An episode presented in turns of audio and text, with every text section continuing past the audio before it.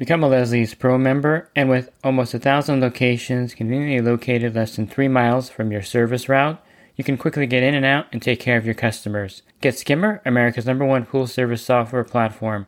Listeners of the podcast can try Skimmer for free.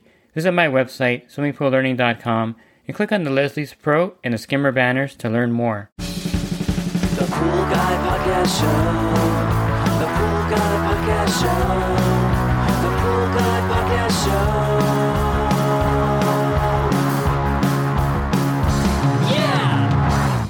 Hi, welcome to the Pool Guy Podcast Show.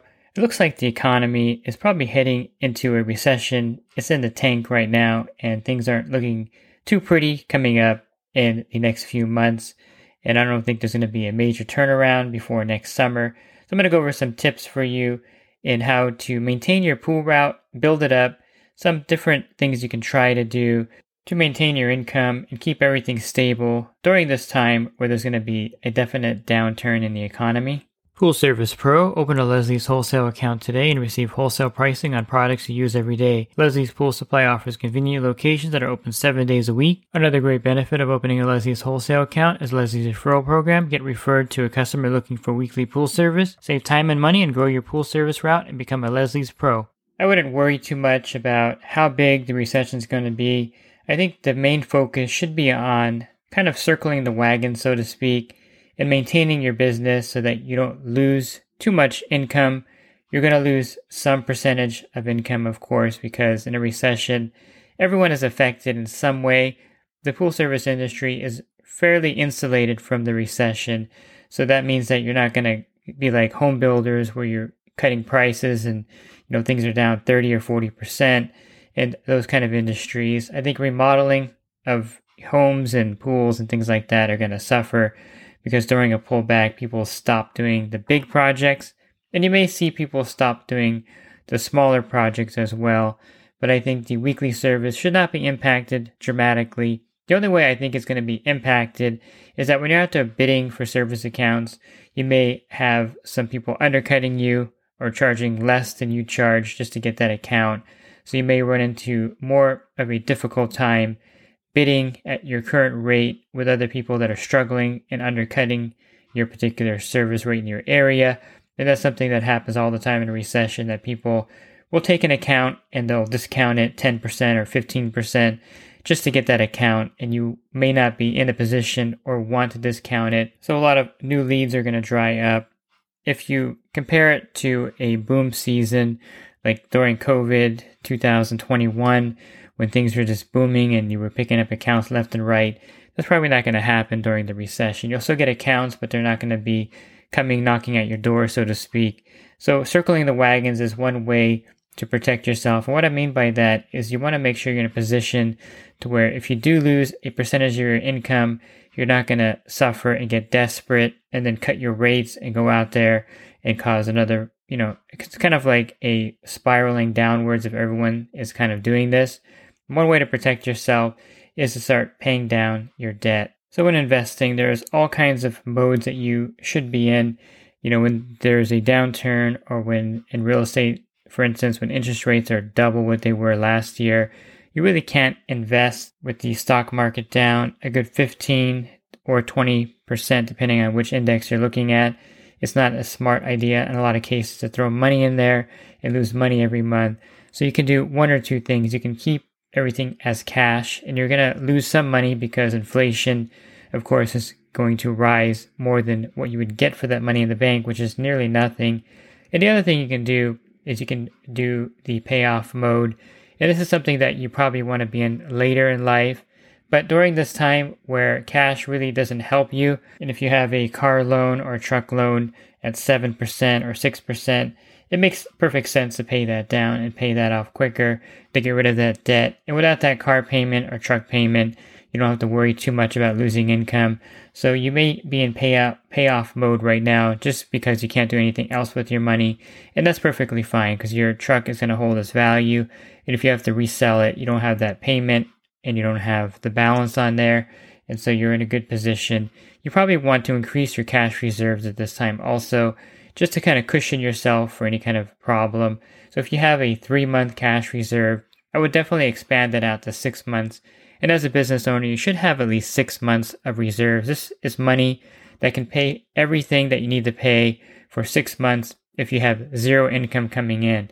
So let's say that your expenses are 5000 a month. You should have 5000 times 6, which is 30,000 in the bank. So you can pay everything without worrying about it for 6 months if need be. So of course you want to increase your emergency fund and you don't want to panic. You know, the circle the wagon analogy is like in the old west when they were I think it was when the Mormons were trying to get to Utah, they would be attacked by Indians quite a bit. So they would, you know, circle the wag, put the wagons in a circle, and then they would have a shootout. And if you watch old westerns, you'll see something like that happening. And that's kind of what you have to do right now when the economy is looking pretty bleak. You don't want to go hog wild out there and go crazy buying a new vehicle and doing things that you can't sustain if you lose 10% of your income. Because that's what I'm looking at as the baseline for your income. You're going to lose about 10%. So if you're making 8000 a month, you're going to go down to 7200 and kind of use that as your baseline. And if you go from 8000 to 7200 and you have a truck payment of, of 6 or 700, paying that off kind of evens you out and you really didn't lose any money technically. You did, but on paper you're kind of even because you don't need that extra money to pay that truck payment. So you see the logic there. And of course you have cash reserves so you can float things if you need to and one thing you have to come up with is a strategy now for late payments because what happens during a recession, and I'm already feeling this with my clients and also my rentals. I've had some late payments that I've never had before, and you have to kind of draw the line. You can be firm, but you also have to know when you're going to cut that account. And the first thing you would want to do is remind the customer that the payment's due on the first and that you haven't received the payment and if you get a response back saying, oh, I'm going to get it out to you, I just have something come up and I'll get the money out to you, typically they're going to get the money out to you within that week. But if you get no response, you get dead silence, then you want to consider going a short period of time before you actually drop that account because you can't afford to extend late payments indefinitely and you shouldn't deviate from your current business plan. So if you drop a client after two months of late payments, you should drop that client after two months of late payments, no matter who they are, because that's just your business model.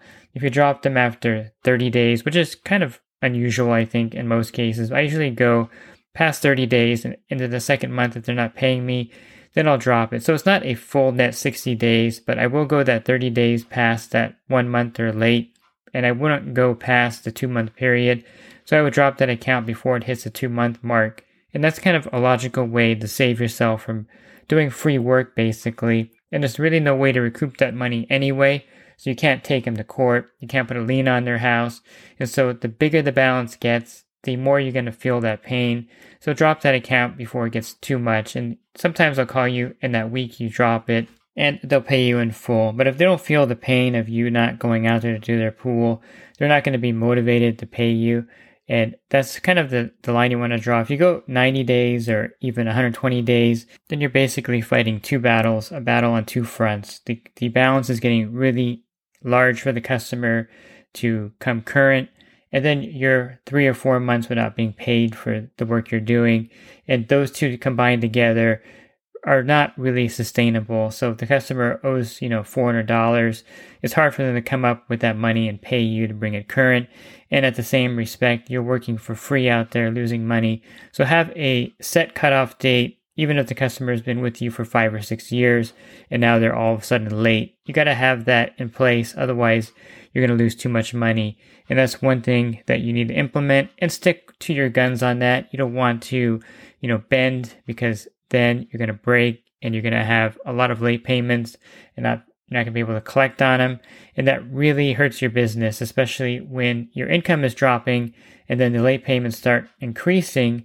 Then you got a problem. So, one thing that you can do to offset that is try to get some more service accounts. Now, I mentioned at the very beginning that you don't want to be undercutting the competition to get the account. You just want to go out there and present yourself and just try to capture those accounts. One thing that may sustain you during this time is doing some chemical only accounts. A lot of customers don't want to go to the pool store, they don't want to check their chemistry. And if you mark yourself to do some chem only accounts, and I also would include the filter cleaning service as a separate charge, but these can sustain you and you're going to be in that pool or in the backyard for five minutes. And these chem only accounts can add a lot of income to your route during this time. And you can build up quite a lot of these accounts because there may be a lot of customers out there that just don't have the time to check their chemicals and maintain the pool.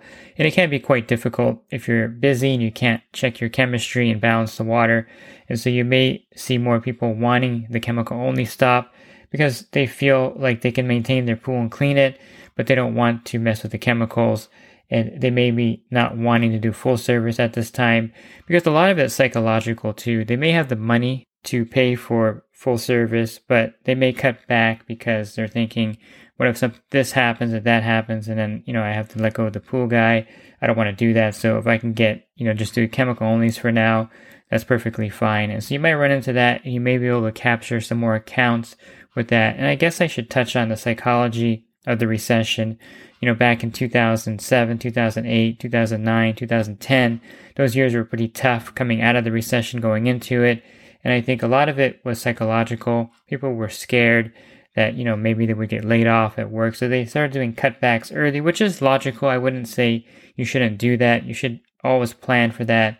And as a business owner you have to kind of plan for the next season coming up you know it's going to be a slower season than this year for sure i think you're going to see some pullback in equipment installation upgrades things of that nature but there's also new ways of capturing leads now because now you can promote the chemical only service for your company and capture accounts that maybe you wouldn't even take a year or two ago.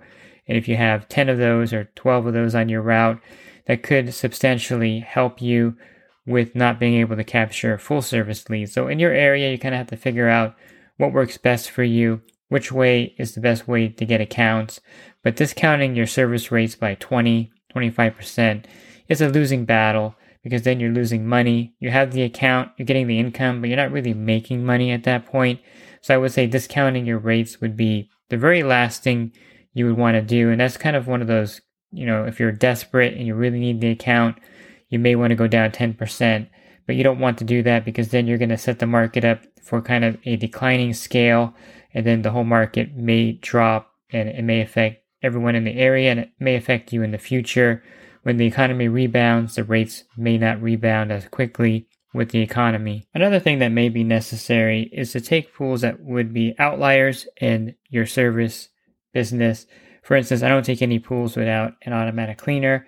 You may have the same model, but if things start to get pretty tough out there, and if you have a vacuum system, and I highly recommend you having a vacuum system, either the Riptide bottom feeder or Hammerhead, have that in your arsenal so that if you do need to take on accounts that are kind of outside of what you normally would take on, the vacuum system will come in handy, the vacuum that pool.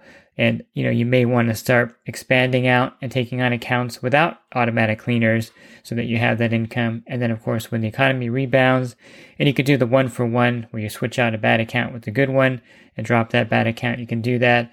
But a lot of times you're going to take on accounts that are kind of borderline. Maybe there's a pool that's a little bit out of your area, but it's going to bring you in the income you're going to need, so you take it. So you may have to bend the knee towards being very particular to which service accounts you're going to take. I wouldn't add on accounts with violent dogs or customers that are extremely picky or customers that just aren't very friendly. Those are still off the table and off the list, but ones that, you know, you're going to spend five extra minutes cleaning or maybe a couple extra minutes driving to. Not a bad idea to take those accounts at this point and do those accounts so that you have that income because the whole goal is to maintain your income during a downturn and not to lose income by customers dropping or not being able to get the leads you need to keep building your pool route. One thing you can do is also make sure the customers that you're servicing are really happy with your service and you want to make sure you spend extra time and attention at those pools to keep them you don't want to do anything that would lead them to look around for someone else or to drop your service. So you want to make sure that you're actually doing your job really efficiently and effectively during this time, maybe more so than before, because before you had plenty of accounts and plenty of leads, so you weren't paying too close attention to the customers in some cases. Now you want to really be focused on providing the best service out there that you can, so you retain the customers that you have currently. And the worst thing you can do is pull back on things that are actually effective. So if you're advertising on Google and you're getting accounts and you feel like that's working, to cut that budget and pull back on that would not be smart. You want to pull back on the things that aren't working and you want to keep investing in the things that are. One thing that happens psychologically during a downturn in the economy is that people start to pull back on things that are actually working. And then by doing that, you kind of break that and it's not working anymore. For example, with my rentals, I increase the rent every year $25 on every unit I have. And during a recession, you may be tempted to say, well, I'm not going to increase the rent on that person because we're in a down market. But you set yourself back because now you're not getting the increase that year. And for me, $25, I think is really light. And I'm doing that because I just want to keep the tenant in there, but I also want to increase the rent. And it's working highly effectively for me doing that every year at every unit that I have. And there may be things that are really effective in your pool business. And to pull back because of a downturn is a mistake. So keep the things that are effective in place for your pool service business. And don't stop things just because the economy is looking bad or shaky.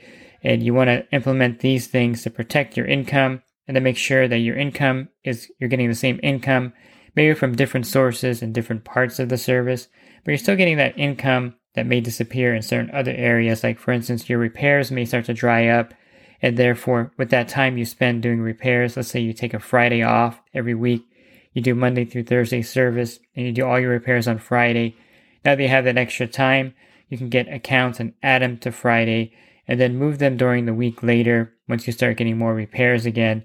But you want to keep stabilizing that income because that's the critical thing about owning a business is that when your income starts to drop, it's like a trickle down effect and everything gets affected, of course, by that.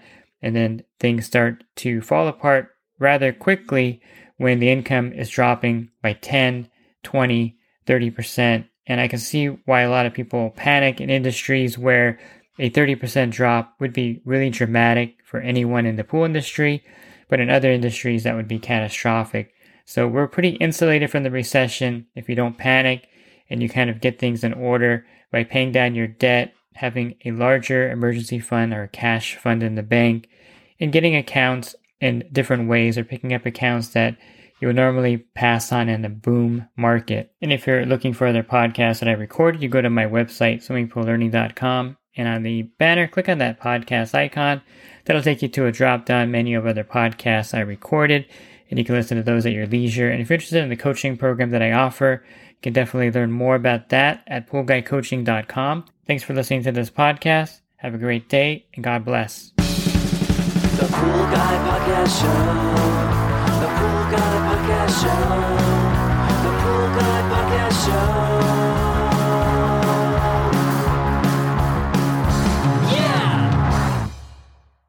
Real quick, if you're not using pool service software, try Skimmer free for 30 days at getskimmer backslash pool guy. Again, that's getskimmer backslash pool guy. Skimmer, everything you need to run your pool service business all in one app.